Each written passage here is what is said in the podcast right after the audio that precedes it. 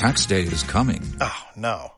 But if you sign up for Robinhood Gold's IRA with a 3% match, you can get up to $195 for the 2023 tax year. Oh, yeah. Sign up at Robinhood.com slash boost by tax day to get the biggest contribution match on the market. Subscription fees apply. Investing involves risk. 3% match requires gold for one year from first match. Must keep IRA for five years. Robinhood Financial LLC member SIPC. Entrevista en la Torre Mira, estamos a pie de calle y estamos con Benito Zambrano, a quien conoceréis de maravillosas películas como La voz dormida, Solas, El maravilloso Padre Coraje. Muy buenas tardes, Benito. Muy buenas tardes. Vamos a hablar de tu nuevo largometraje documental, Caballos Locos. ¿Qué nos puedes contar de este nuevo trabajo? Bueno, es un proyecto que me ofreció un productor y que tenía que ver, tiene que ver con el tema de la crisis, lo que está pasando con la crisis, y que era un tema que me interesa mucho, que yo estaba trabajando en tema de ficción y me pareció genial, ¿no? Porque era una manera de abordarlo desde la realidad, que es muy potente, y entonces pues estamos en ese la fase de grabación donde eh, pues estamos rodando en, en Madrid, en Sevilla y en Cádiz que vamos también a rodar estos días y en eso estamos. Imagino que con este documental habrás escuchado testimonios abrumadores que sobrecogen. Nosotros hemos podido estar hoy en la grabación y, y, los testimonios que escuchábamos te ponían el vellito de punta. ¿Qué te supone escuchar todas esas declaraciones de las personas que están al otro lado del objetivo? Hombre, al margen de, la, digamos, un sentimiento, uh, ¿cómo te diría? Primero, grato porque la gente te abra su corazón y te explique sus cosas y, y cuente sus historias, pues sentimientos de agradecimiento y de, y de privilegio, ¿no? De contar, en primer, de escuchar en primera mano lo que la gente te quieran contar y te puedan contar, ¿no? Y después sí es verdad que en, en, el mundo de la gente que está sufriendo la crisis nos estamos encontrando con relatos terriblemente duros, ¿no? De gente en situaciones muy extremas, gente que tiene que ir a, a con sus tupperware al, a los, a los, centros de comida, digamos, a los comedores sociales para recoger comida para su familia, gente que está esperando una orden de desahucio, eh, gente que, está viviendo desesperanzado, eh, juventud sin, futuro y, sin presente, mejor dicho, más que sin futuro y sin presente, desgraciadamente. Eh, todas esas historias pues, están siendo realmente conmovedoras y, y bueno, y, y confirman el momento tan dramático en el que estamos viviendo y el daño y la profundidad de esta crisis y, y, lo que está significando. ¿no? ¿Qué objetivo tiene Caballos Locos para el público en general? Hombre, Caballos Locos va a intentar dos objetivos. Uno, intentar buscar las explicaciones más profundas de lo que está pasando, en ahondar en, en la raíz de muchos de los problemas que estamos viviendo, en dar un poquito de luz a lo que realmente pasa que yo creo que no hay un debate profundo de lo que está pasando en este país y claro, si no hay un debate profundo, eh, amplio, extenso de toda la sociedad, es muy difícil que se encuentren soluciones, ¿no? Nosotros hablamos mucho del símil que si quieres curar a alguien de un, de un cáncer o de un, o de un tumor tienes que ir a la raíz del problema, no te puedes quedar en la superficie y, y ponerle tiritas, ¿no? Con eso no, no vas a resolver nada.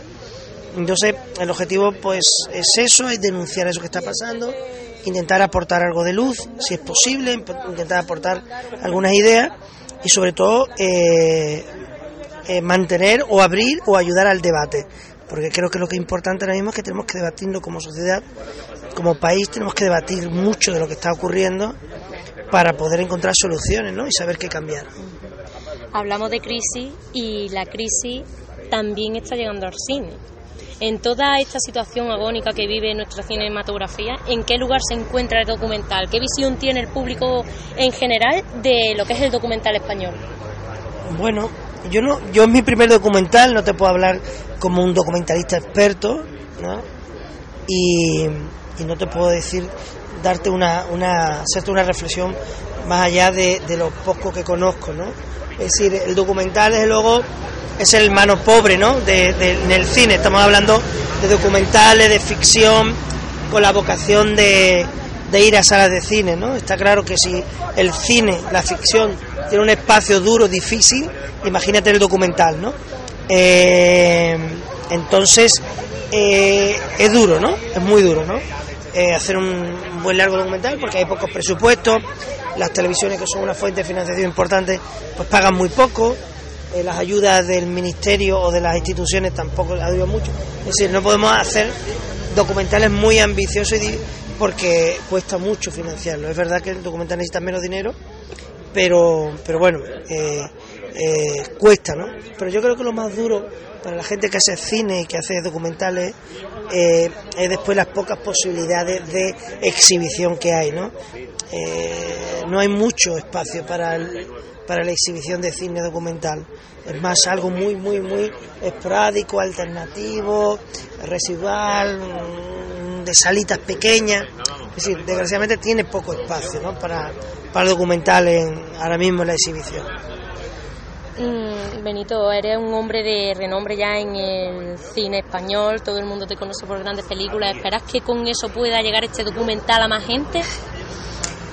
Bueno, puede ser. Yo creo que, hombre, en principio jugamos con esa base de, ese atractivo, ¿no? Que la gente puede decir, ah, mira un documental de Benito Zambrano, vamos a ver qué ha hecho este hombre.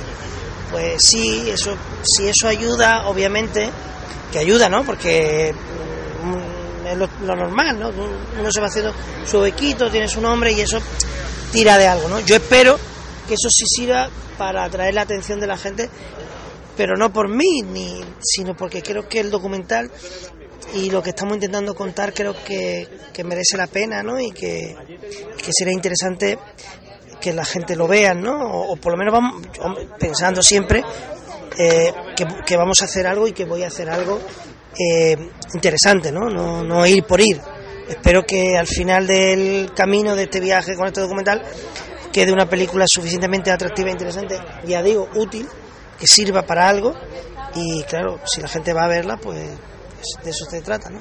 Hablábamos antes de subvenciones, de ayuda del Estado. ¿Caballos Locos ha recibido algún apoyo económico de las organizaciones públicas o se está financiando por lo privado? No, no, el Caballo Loco tiene una subvención del Ministerio de Cultura, del ICA, del Instituto Nuestro de Cine, eh, que básicamente es la que más ahora mismo nos, está ayudando a... Eh, también tiene una ayuda de, de la Junta de Andalucía, creo, si no me equivoco. Yo, si digo y hablo en estos términos tan dubitativos, que los temas de producción yo nunca me termino de enterar muy bien, ¿entiendes? Eh, no soy muy ducho en esa materia, ¿no? Pero creo que, sí, que también tiene la ayuda de la Junta de Andalucía. Y, bueno, y, con eso lo estamos haciendo todo. Eh, vamos a intentar a ver si conseguimos que también se pueda interesar televisión y tal, porque, eh, hombre, hace falta siempre hace falta un pellizquito para poder hacer un documental con la mejor calidad posible y, la y las mejores condiciones posibles. Claro, 21% en cultura, ¿qué opinión tiene de esto? Bueno, que, es lo que valen nuestros políticos, el 21% de los españoles.